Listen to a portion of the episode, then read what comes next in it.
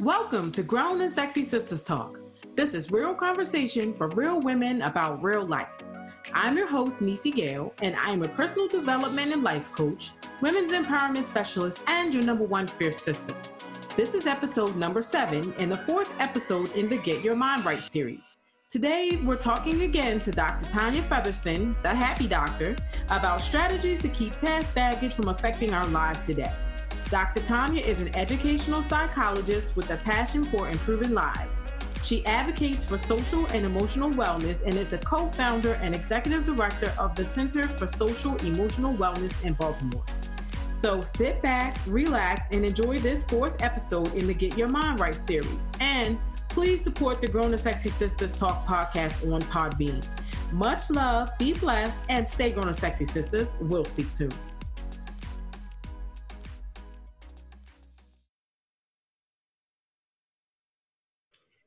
Right, so welcome to Grown and Sexy Sisters Talk. This is real conversation for real women about real life. And I'm so excited to have on the line with me again Dr. Tanya Featherston, the happy doctor. You always like it when I say that, right? yes, it sounds just fabulous when you say the happy doctor. I mean, who would want to be the happy doctor? we don't need a happy doctor in our lives. we do. It just makes you smile. So yes, everybody should get one if you don't have one already. I'm excited to be here. I'm excited uh, to do this again with you. That's great. And so we talked to Dr. Tanya a couple weeks ago, and now we're back on the line with her again um, the the last time we talked about a little bit about stress management and things like that, but this time we want to go a little bit deeper, and we want to talk about something that's near and dear to my heart, and something that I found out the hard way, and that's how you know having uh, past traumatic experiences can come up in your future and cause problems. Mm-hmm. So we haven't figured out what we're going to name it yet, but it's something to the effect of how past trauma is affecting your life today. Mm-hmm. That sounds that, like the is that fair? to me. Yep, that sounds like the perfect title. All right, so Dr. Tanya, for those people who did not listen to the last podcast and get to know you a little bit, tell us a little bit about your practice and how it differs from other psychologists. Okay. So I am an educational psychologist, and it's a little different in the sense most of the time when people think about psychologists, they think only clinical usually. Um, and so there are a range of different types of psychologists, some that work just in companies, some that do, you know, clinical thing that we're familiar with, mm-hmm. uh, some that work specifically in educational institutions. So, um, as an educational psychologist, um, we pretty much do the same thing in helping you to improve your lives but we tend to do it uh, from a perspective of not necessarily um, the kind of talk therapy that we're used to, but it is more on an educational side where we often run groups. So we'll do like psychoeducational groups. Um, so it really has um, like a learning component to it where we are going to address um, any challenges and issues that you may have. But we tend to give you tools and strategies that you can go right away. So almost like I consider it to be kind of homework, really where we're going to give you um, tools and activities and things, strategies that you can walk away using um, to sort of improve whatever that challenge is that you have, whatever that situation is that you have in your life. So that's the kind of educational aspect of it is that, you know, we're going to teach you some things to be able to do to, you know, to help with that issue. Okay, and that and that's pretty neat because before I met you, I, I had never heard of an educational psychologist. So that's a, a nice new perspective to bring um, to the sisters. Yeah, definitely is. Um, I really gravitated to, towards it because um, I came from an educational background, um, being a teacher and a principal. And so, just, you know, in myself, uh, having had therapy with people, I always wanted to know um, almost as soon as I sat down was just what can I do about this? What, you know, I wasn't interested in medication. I wasn't, I've never been interested in medication on any level, really. Yeah. um, so I really wanted to know, like, what can I do? What can you teach me to do to be able to improve my life? Um, and so, you know, as I started to experience it myself, I thought, well, you know, this is a different way to look at um, psychology that really again it's about teaching you tools and strategies Yeah, I like that because I know a lot of doctors they go straight to medicate. right, a lot of, and sometimes it's needed. Um, so you know, don't get me wrong with that. That there are times, but in in a lot of times, what will happen is that you know I'm an advocate for yes, get the medication if that's what you need, but then couple it with the strategies because okay.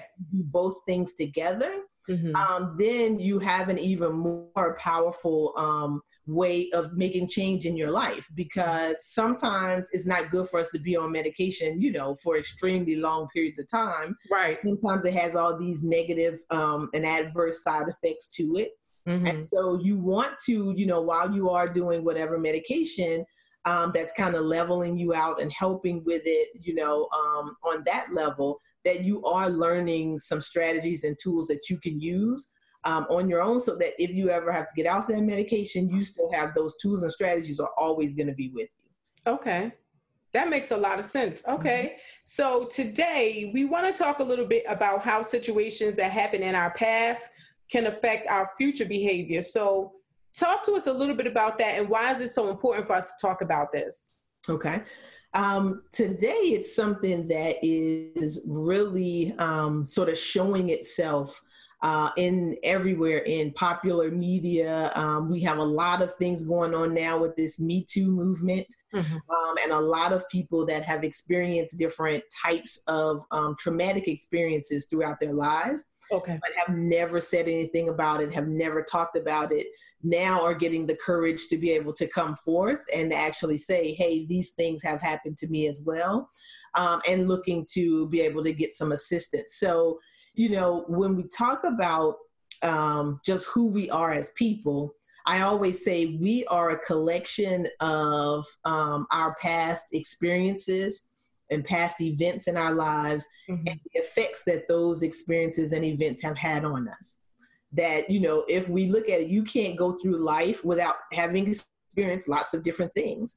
And so some of those things that we've experienced have had lingering effects on us and sometimes in ways that we don't really know and we don't really recognize until someone brings that you know to our attention um, mm-hmm. especially in the black community and because we're talking about you know black or women specifically yeah um, you know in the black community one of the things that for black women that we've been taught to do is to just you know to put it aside put it on yeah. the shelf get mm-hmm. over it keep moving, you know, keep it pushing, keep moving, all of those things. Right. And so because we as a culture don't really take the time to stop and deal with things when they happen to us, then it creates, it's just like um, the Erykah Badu song that I love so much, Bag Lady.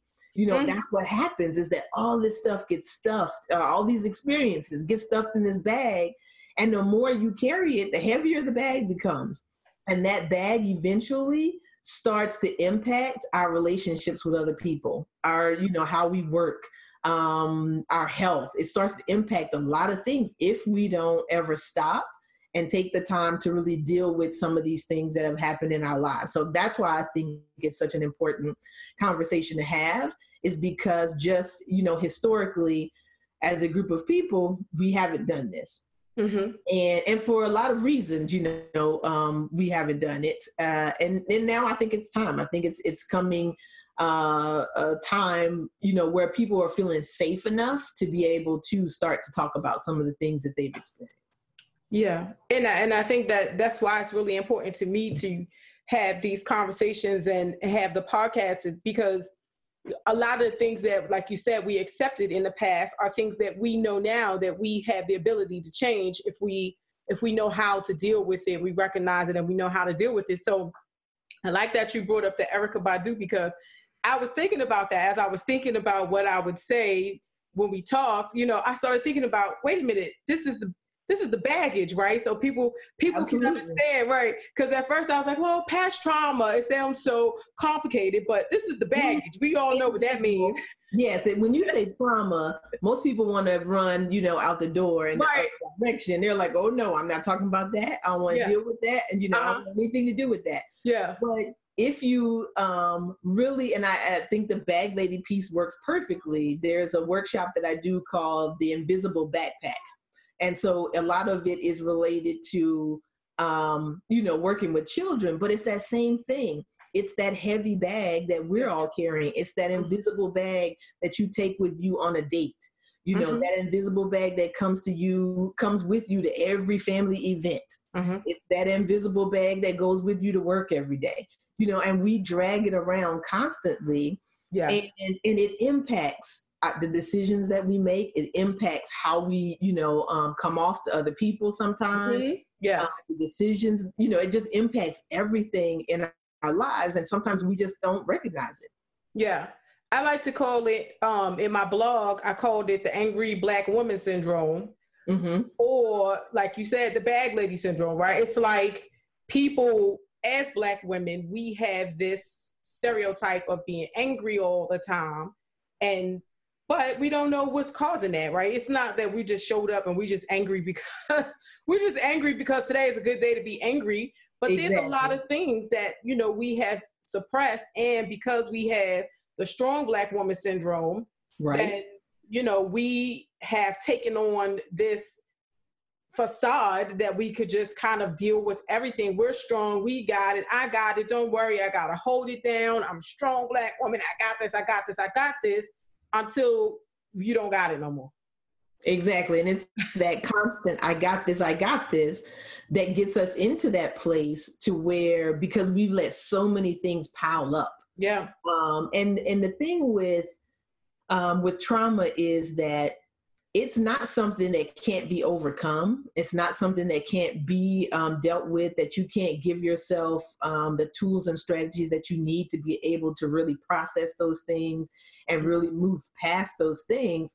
But it's that accumulation that makes it even more difficult um, for you to be able to do anything with because if you um, there you know are lots of studies that have taken place now where they've gone back as far as childhood to look at many of the things. So there's a study um, called the ACEs study, Mhm. and ACEs just stands for Adverse Childhood Experiences. okay And so in this study, they studied adults, but uh, and it was a I think it was Kaiser insurance company that did the original study, and um, they were looking at sort of why some of the adults that they were seeing in the different practices Mhm. were having so much um, high blood pressure, um, heart disease, you know, those kinds of things. And so Mm. they started to tr- to go backwards and said, well, okay, let's look at sort of their history and, and what's happened to them and kind of what things they've experienced. And so in doing this study, and I think it was like a 17 year study that they did,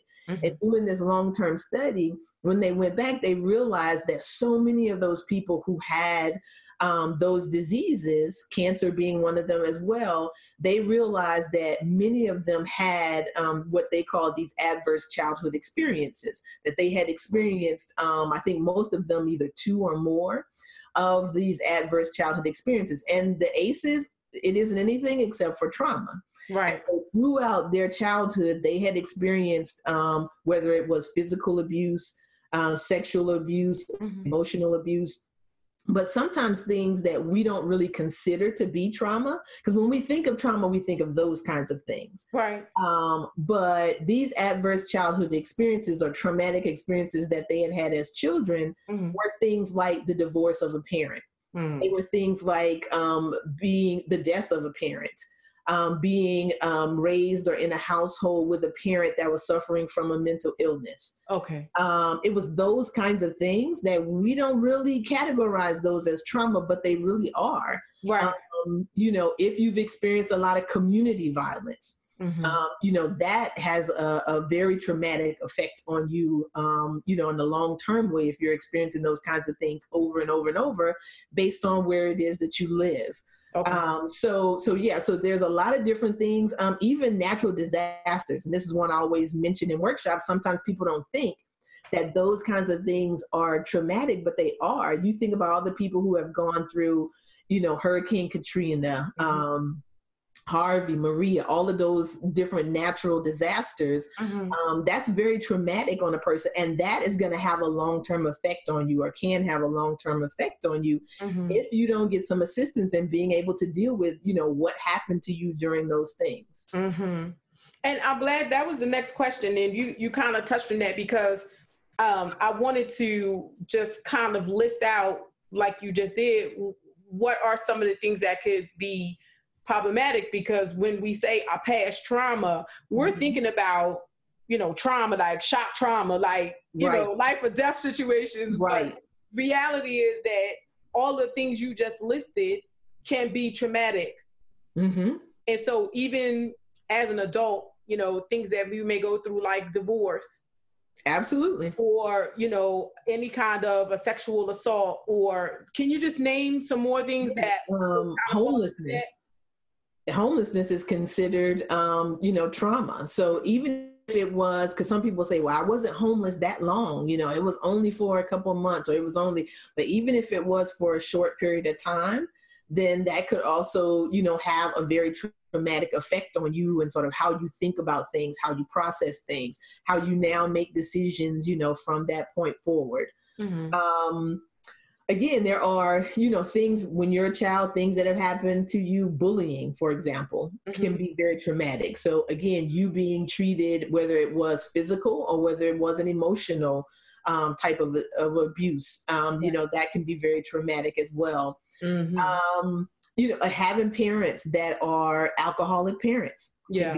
very you know traumatic for a person or if you're in a relationship with someone mm-hmm. who is dealing with alcoholism and you've been in that relationship you know for a long t- period of time then that can be traumatic for you as well mm-hmm. um, of course you know things like um, uh, domestic violence, you know, those types of things, that's very traumatic for people. Right. Um, so the list is, you know, it's it's very long and it's very vast. Um, and usually, a lot of times when I do workshops and I list, and there's a long list of maybe close to 50 different things. Wow.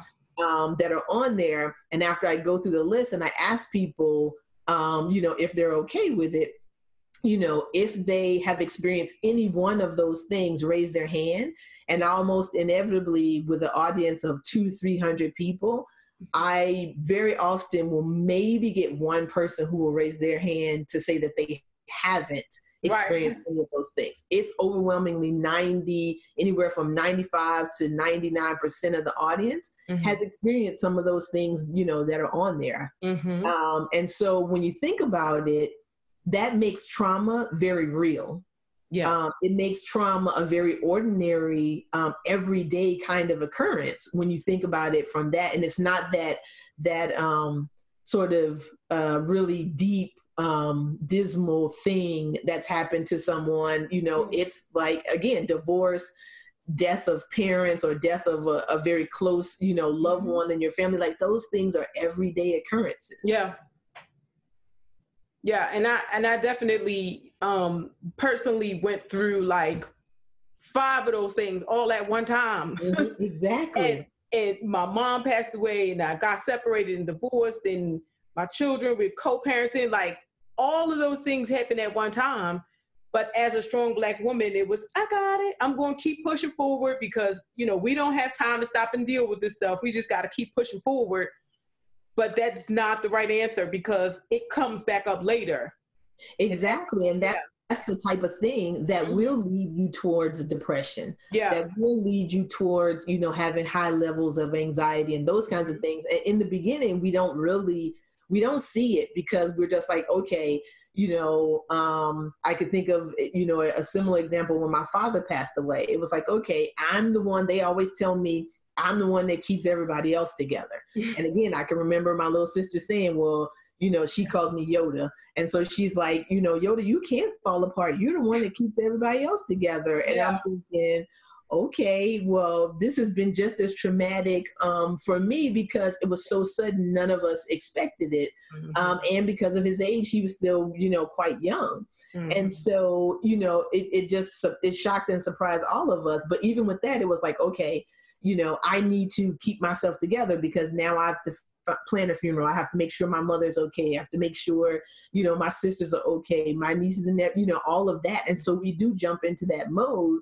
Yeah. And, and you know, it was like right after that, it was like, okay, I have to get back to work. I got a job to do, you know, and I need to do all the things that I need to do for that um, and so it just it moves from one thing to another mm-hmm. and then later you may look up a couple two or three years you know later and you're like what's wrong with me what's what's going on with me and that's one of the questions that when you mentioned earlier about the um, the angry black woman, you know, syndrome and those kinds of things. It's like yeah. now, if if the for you know everybody that's listening, the one thing I want everybody to remember is when you start to think now about people's behavior um, mm-hmm. and and why they do some of the things that they do the question to to ask is not why they do they're doing whatever it is that they're doing. Right. But the question, if you're going to have kind of a trauma informed um, approach to things now, mm-hmm. is to really say what happened to that person. Yeah. So the same thing with you know the quote angry black woman. It's like what's happened to her that's mm-hmm. caused her to be so angry about so many things things. Right. Um, same thing, you know, with children. What's happened to them to cause them to behave the way that they're that they're behaving? Um, and if we start to ask that question as opposed to what's wrong with you, why are you acting crazy, why mm. you do, you know, that kind of thing, you simply ask the question, what, what, I wonder what happened. Yeah. To that person. Yeah. That'll make you take a totally different perspective sometimes on a lot of our behavior.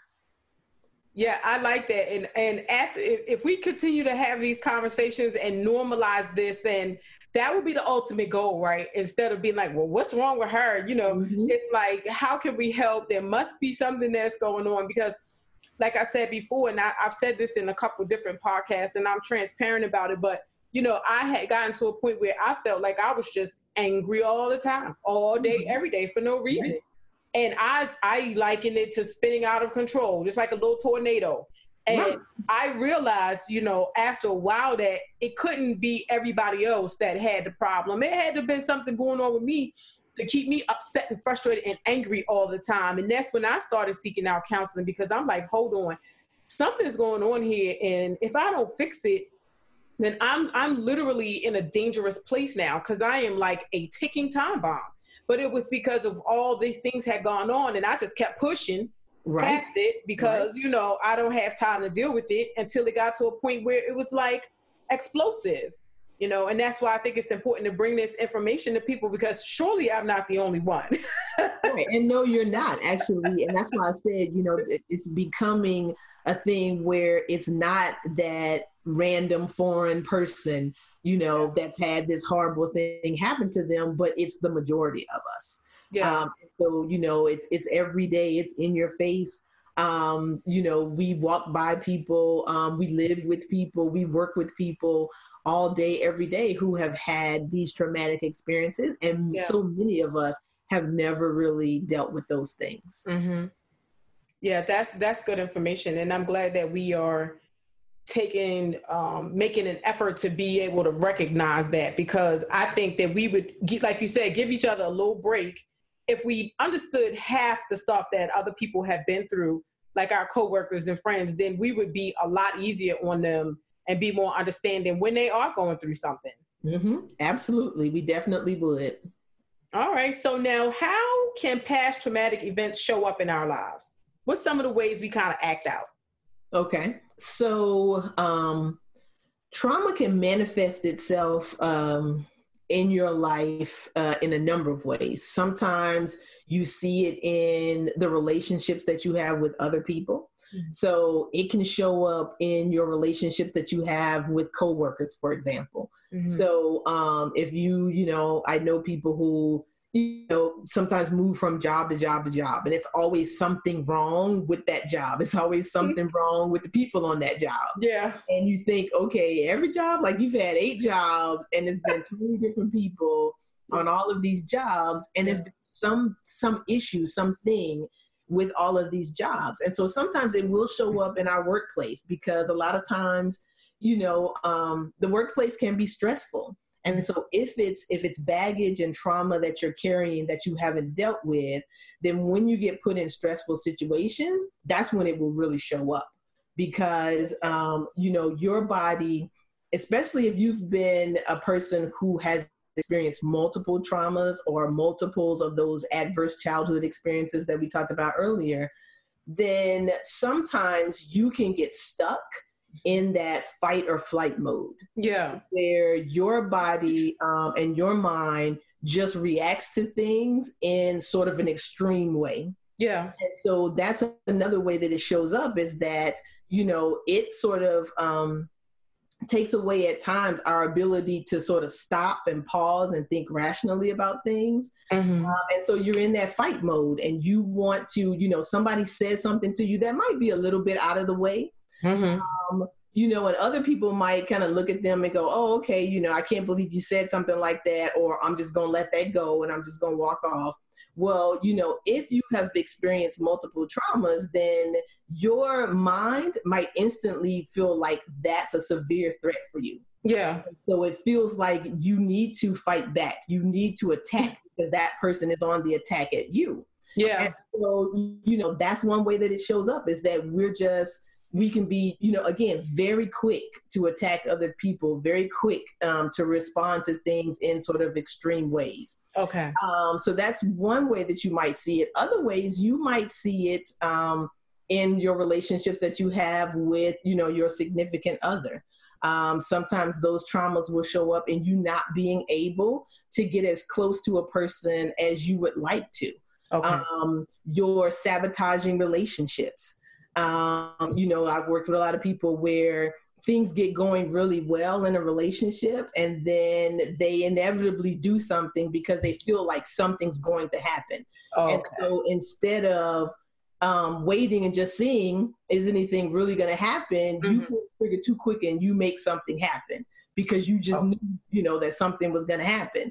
And so again, it's that thinking. One of the things that you know trauma really does to us is it really alters the way we think about things it alters the way we respond mm. you know to things so yeah. you know traumas like natural disasters um just think about you know the hurricane and things like that that people just went through recently mm-hmm. you know those kinds of things if you were in those situations then you know it can make you really skittish about um, just normal rainstorms and things like that. It can make you skittish about you know your ability to be able to survive and and do the things that you need to do. So um, so again, it it affects us in so many um, different ways. Mm-hmm. Um, the overall thing is it really usually changes the way you think about things, mm-hmm.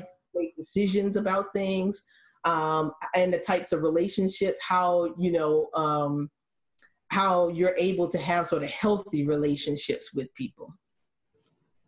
That makes a lot of sense. And I definitely can understand um, and I guess we we always too we see situations where you know people can get into relationships and then they have issues like over and over and over again. But mm-hmm. again, it's that baggage is what we brought into it that we didn't deal right. with before.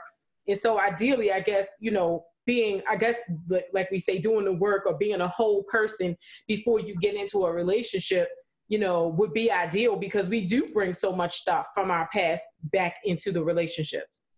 Right. And and just being honest i think um really knowing yourself um and knowing because i think it, in in dealing with so much of this stuff it really starts with that idea of being reflective and being honest and mindful mm-hmm. about these are the experiences that I've had.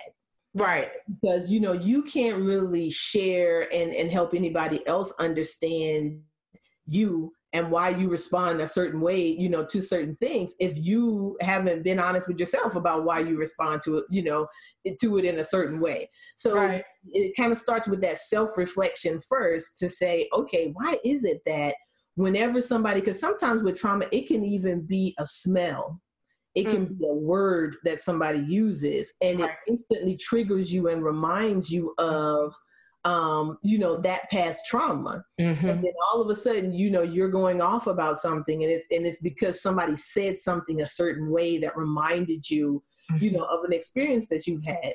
And right. so so that's kind of where it all begins is you've got to understand you and you've got to understand, okay, this is something you know, when you either do this or say this, or when I hear people, you know, doing or saying a certain thing, this makes me feel a certain way. I feel unsafe, you know, mm-hmm. with this um, this reminds me of this negative experience that I've had.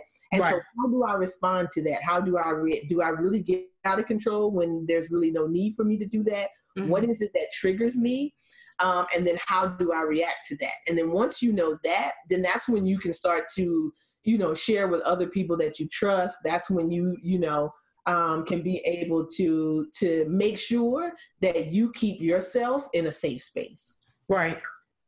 Okay, that that's good information. So what are now? Let me let me go back because I know I, you okay. have my pre um, fabricated questions here. okay, go ahead. um, so, is there a relationship between, or are we talking about PTSD, or is it some kind of correlation? Mm-hmm. So yes, um, because PTSD is uh, just a specific type of trauma. Okay. And so it's the disorder that goes with after, just like I said, we are sort of a, a culmination of those um, experiences and events and then the effects that they've had on us. Right. So when you think of, you know, post traumatic stress disorder, it's the disorder that you get when you can't um, when you keep reliving basically mm-hmm. that traumatic event or that traumatic experience over and over and over again. Mm-hmm. Um, and so, you know, you get people who have or diagnosed with PTSD that have been um, a lot of the soldiers that are coming back from war. You know, that's something that's hard to detach from. And right. so you keep reliving that same thing over and over. Um, people who are victims of rape, that's a difficult thing to you know to detach from. And so right. you keep reliving that over and over. And so that's really what um, ptsd is about is when you get diagnosed with that um, it is because you've had these traumatic experiences that you keep reliving. Okay. And the reason why i wanted to bring that up is because a lot of times when you do hear or see in the media um, anything about ptsd then it, it normally is associated with soldiers at war or you know, mm-hmm. first responders, but there's a lot of women out there who suffer from PTSD because of, you know, situations and things that they've gone through in their past and abuse and stuff like that. Absolutely. So I wanted to bring that up to to to kind of normalize the conversation about that too, because I think there's a whole segment of people out there who may be suffering from PTSD, but they think, well, I'm not a soldier, I've not been at war, so that can't be the problem. So mm-hmm. I just kind of wanted to throw that out there so that we can understand that there's there's some correlation of situations that people have gone through other than being in a war or first responder that could show up as PTSD. So that's another conversation, Dr. Tanya. But I just wanted. yeah, but definitely there's a definite connection. Um, yeah. If you've been in a long term um, abusive relationship, mm-hmm. then you absolutely could be suffering from um, PTSD for sure.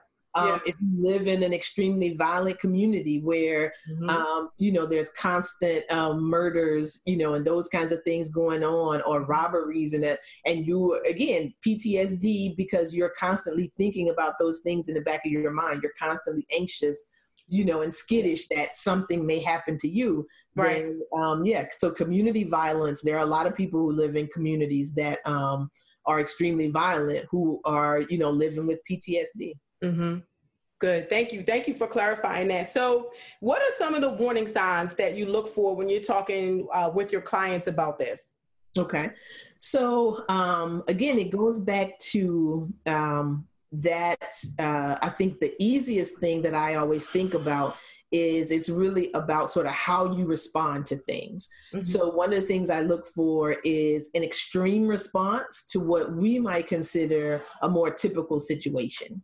Um, so, you know, again, your coworkers are, um, you know, say something rude to you or they're getting on your nerves or whatever, and, and you keep quitting jobs because, mm-hmm. you know, these things keep happening. Okay, that's kind of an extreme response. Right. Because we all need to work, we all need to have a job, you know, and so it, it, it, says that there's you know a lack of coping skills there because we know in every job we've had there's probably some coworker that we don't get along with very well but yeah. that doesn't make everybody run off and quit the job you know because you don't get along with that coworker so right. you have coping skills to be able to deal with that mm-hmm. so that's really one of the first you know signs for me is that you know when the person is talking to me about you know um, their life and sort of how they're going through life i look for you know are they really having these extreme responses okay. to you know to what could be a common you know type of situation. Okay. Um and then the other thing that i look for is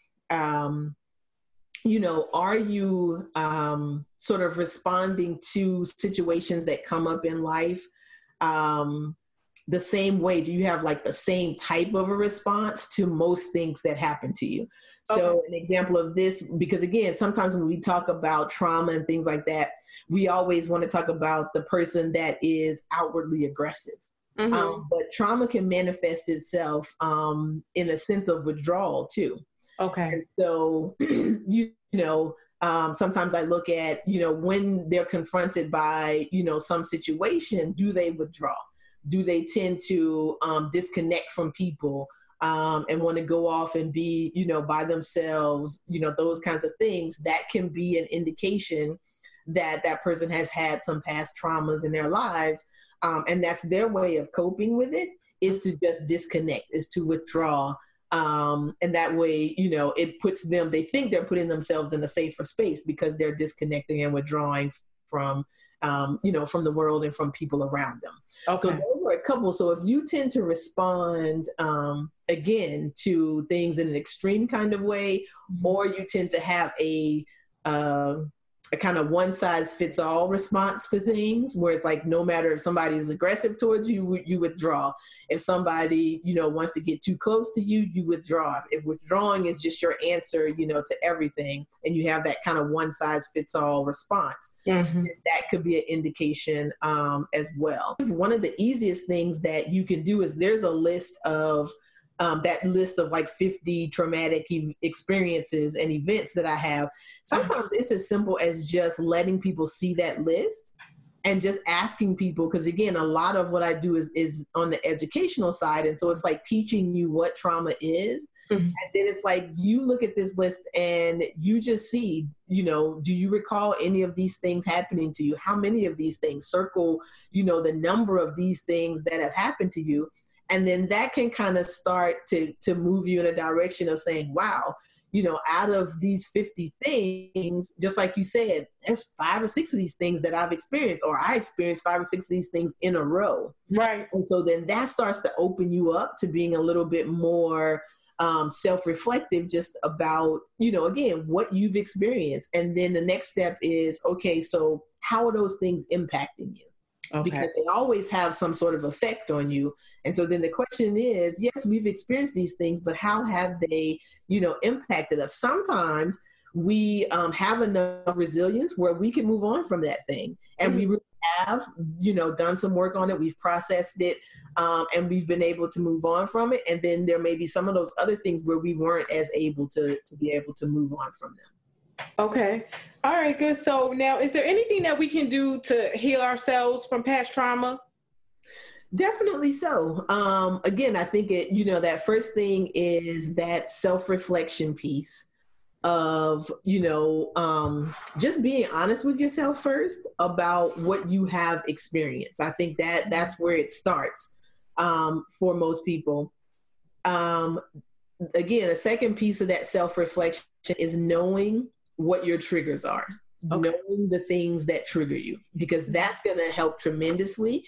If you know, you know, that you tend to get really angry or overly angry about things if you you know you see it in road rage you see it in you know cutting people off and or wanting to chase people down and things like that you know I, i've worked with people where sometimes again it's like it's not always what they say to me but it's you know i worked with a client once where she was like it's how they say it Right. They say things to me in a certain way. Another person could say the exact same thing, mm-hmm. um, and she would be okay with it. But because of how people, and so it's like, what is it about, um, you know, how that person says it that really triggers you? Because yeah. you got to figure it out. Um, because you can't change how other people are always going to talk to you, mm-hmm. but you can change your response to that. Right. And so the work is in you figuring out what is it about, you know, how that person says that that triggers me.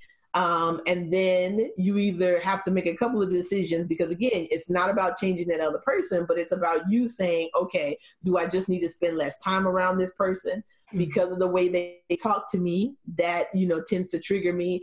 Or do I need to have a conversation with this person about how they talk to me and how I'm perceiving what it is that they're saying to me. Right. Um, so again, it, it's knowing those things, you know, that trigger you so that then you can make decisions about can you change it or can you avoid it you know is there some can you change your thinking about it so those are usually the three ways mm-hmm. um, with a trigger is that you either can change you know that trigger itself remove it in some kind of way if it can't be removed can you um, avoid it in some kind of a way and then if avoidance you know isn't an option either then can you change if you have to be you know um, in that environment with whatever that is that's triggering you, mm-hmm. then can you change your way of thinking about you know that particular thing? Mm-hmm. So that's the main thing. And then the second thing is um, what I always say is developing those coping skills and mm-hmm. developing because again we can't eliminate everything, and right. so it's it's developing healthy coping and social and emotional skills that's going to allow us to be able to deal with the challenges you know that we face in life um, okay. um, so i think so much of this goes you know to that because you know one of the things with therapy and i think why people shy away from it sometimes is it's like i can't go back and change the past i can't go back and change and you can't you absolutely can't go back and change the past mm-hmm. but what you can do is give yourself some specific skills in being able to deal with right. those things that have happened to you in the past. Right. And and I like that you said that too because you know as a person who's gone to therapy for a while, you know it's it's not about changing what happened in the past, but it's sometimes about acknowledging what happened in the past and like mm-hmm. you said learning ways to deal with it because you can't live a healthy life if you continue to kind of suppress all of the things that happen and, and right. run away from them and don't deal with them because like in my situation they will come up and they will hit you hard mm-hmm.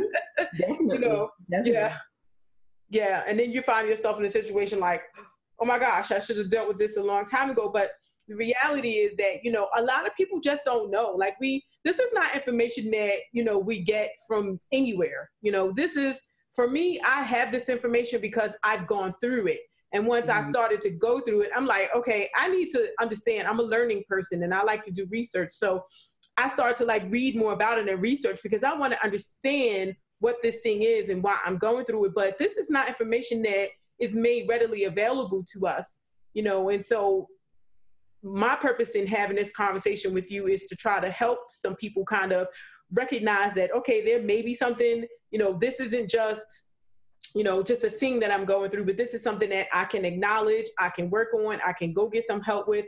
And basically, I don't have to live this way. I can I can make changes right. so that I don't have to live this way. We don't have to live, you know, stressed out, out of control, angry, mad all the time. We don't have to live that way. And so that's why I think it's really important to have these kinds of conversations. Definitely so. And there are, you know, strategies if these things that have happened to you in your life, if they manifest themselves by you being overly angry about things, then there are specific strategies that you can use to be able to manage that anger.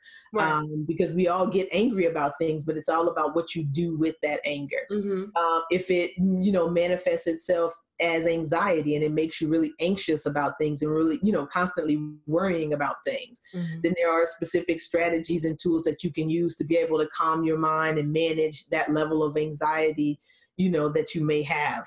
Um, the same thing with disconnecting you know from people um, if that's how it manifests itself. So you know again it's, it's all about um, you know, really us seeking and, and sharing those tools and strategies, whether it's journaling, whether it's, you know, learning specific breathing techniques, um, whether it is, um, you know, going through specific activities around, um, you know, learning how to regulate your emotions and control um, certain emotions that you have. Mm-hmm. Uh, joining a peer support group so that you know that one, you're not in it by yourself. You're right. not the only one um, because sometimes just the mere knowing and having a safe space where you can actually talk about this stuff um, and, and hear other people's stories sometimes can be very you know helpful and cathartic to you mm-hmm. um, just because you know wow i'm not the only one who thinks this way about this. I'm not the only one who has experienced this Mm-hmm. I like that. And this is this is our very big, giant, open peer support group. Absolutely, and I'm, I'm all about the virtual ones because I think that they are that they can be very helpful. Yeah, and um and you can create that safe space online, really. Yeah, to where you know any of the ladies who are listening. Um, even if you do it, I'm, I'm considering doing some um, some Zoom online stress management groups to yeah. where we can all still see each other but we're all you know talking and kind of sharing about you know the things the challenges that we have in life and sort of how we're managing those things mm-hmm. and um, and being able to share you know tools and strategies so yeah i think the online space is beautiful this for this because so many people don't want to go sit in a room mm-hmm. with a bunch of people face to face they just yeah. aren't going to do it but yeah. they can do something like this for sure yeah mm-hmm. All right, good stuff. So we're on the right track. Yay. we are for sure. All right. So uh, so you mentioned a couple resources. So we're gonna wrap it up here. But you you mentioned a couple resources. Um, are there any resources available to help us if we find ourselves in this situation? What are some of the things we can do? Um, so again, there are um, you know lots of resources if um, I would say, you know, Google is kind of your best friend between yeah. that and and YouTube in some ways. Yeah. Um, that you know, if you are, I would say first to do some writing, do some journaling, do some some self reflection. Um, and one of the things that I can do um, is to share some exercises on self reflection. Um, that people can put up so we can figure out like where we want to put these up so that people can access them okay. because it really starts you know with that kind of thing mm-hmm. um, and then you know after you do that self-reflection then because it takes that to kind of start to figure out um, what is my trigger you know what am i uh, how am I responding to this to yeah. know whether it is that you need tools on anger management, you need tools on anxiety, uh, and worry. You need tools on, on fear because some of this, you know, these things can make you very fearful mm-hmm. and it mm-hmm. paralyzes you and keeps you from moving. And people say, you know, I want to do all these things, but I just can't, you know, find the will to do mm-hmm. them. Yeah. Um, sometimes again, it's those past events that mm-hmm. will you up and keep you from being able to move forward and do the things you want to do in life. Yeah. Um, on the therapy side, because we have talked so much um, about just trauma itself, um, I actually found a great re- resource today, um, and I wrote it down so that I wouldn't forget. Okay. It's a site that's a portal for um, for Black therapists. So it's it's called therapyforblackgirls.com. And I I know I, I totally love the site. I love that. Um, yes, because I was like, now that is so specific. And so yeah. the I think it's Dr. Joy who started it. Um, yeah but it's pretty much a portal so you can go in look up your state um, and from what i saw just from looking at it today and, and the reason why it came um, into sort of my field of view was because i was looking at some things with the me too movement mm-hmm. and one of the things with that is that you know you have so many people who are now finding the courage to step forward and to say you know i've experienced these things and so when people have the courage to do that, you don't want to just leave them hanging. Sure. You know, if um, you know, if therapy is the direction that they want to go, sometimes, you know, people always say, Well, I can't find somebody that looks like me. I can't find somebody that I can really connect with. Right. So, you know, this whole portal was built just for that reason. Um, so I think that that's a good resource if you want to connect with a therapist.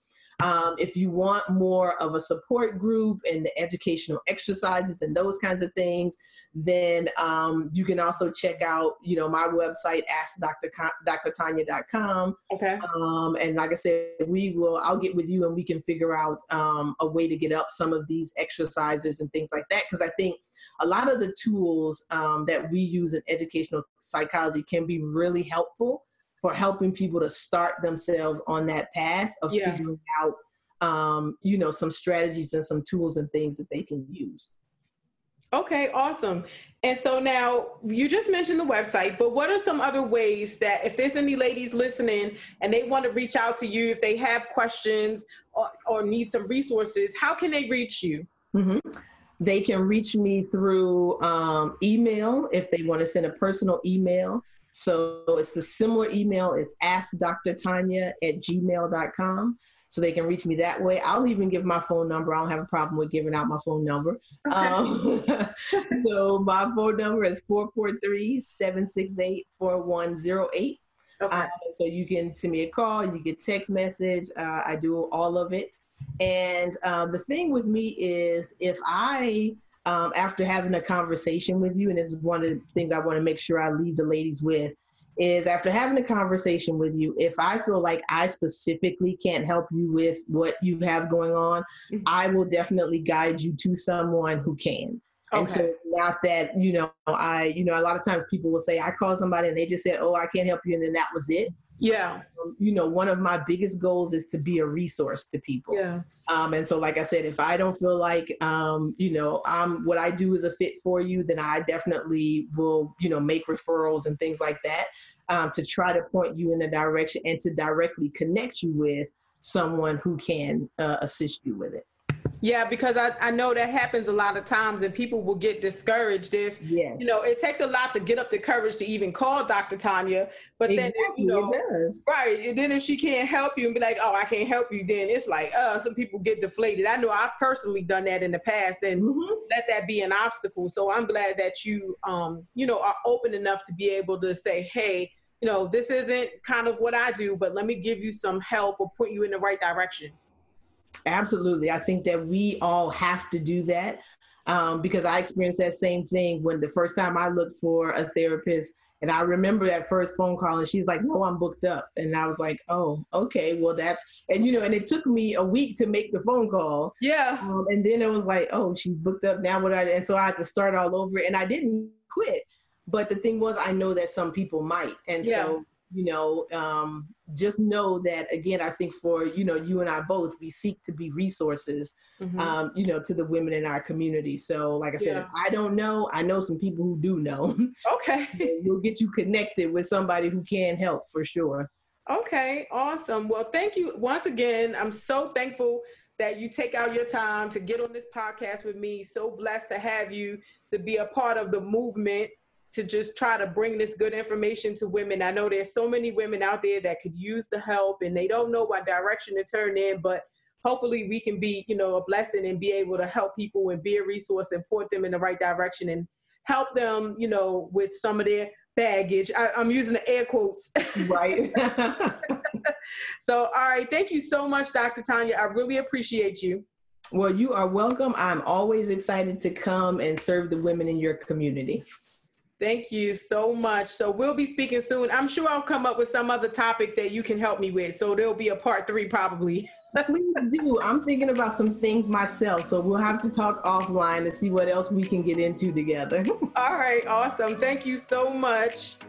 All right. Take care. Okay, ladies, you have just reached the end of another episode of Grown and Sexy Sisters Talk. This was real conversation for real women about real life. I really hope you enjoyed our talk, and I have a little homework for you. First, I want you to go to my website, www.grownansexysister with an ah.com to sign up for my newsletter. On there, you can also read my blog, find valuable free resources, schedule a coaching session, or just check out some upcoming events. Second, I want you to subscribe to my podcast. You can do it on iTunes or Google Play. You don't want to miss out on one single episode, so that's going to be really important. And third, check me out on YouTube. You can type in Grown and Sexy Sister with an AH in the search bar and make sure to subscribe there as well. I want you to be able to see the amazing video recordings of these podcasts there. So much love, be blessed, stay grown and sexy, sisters, and we'll speak soon.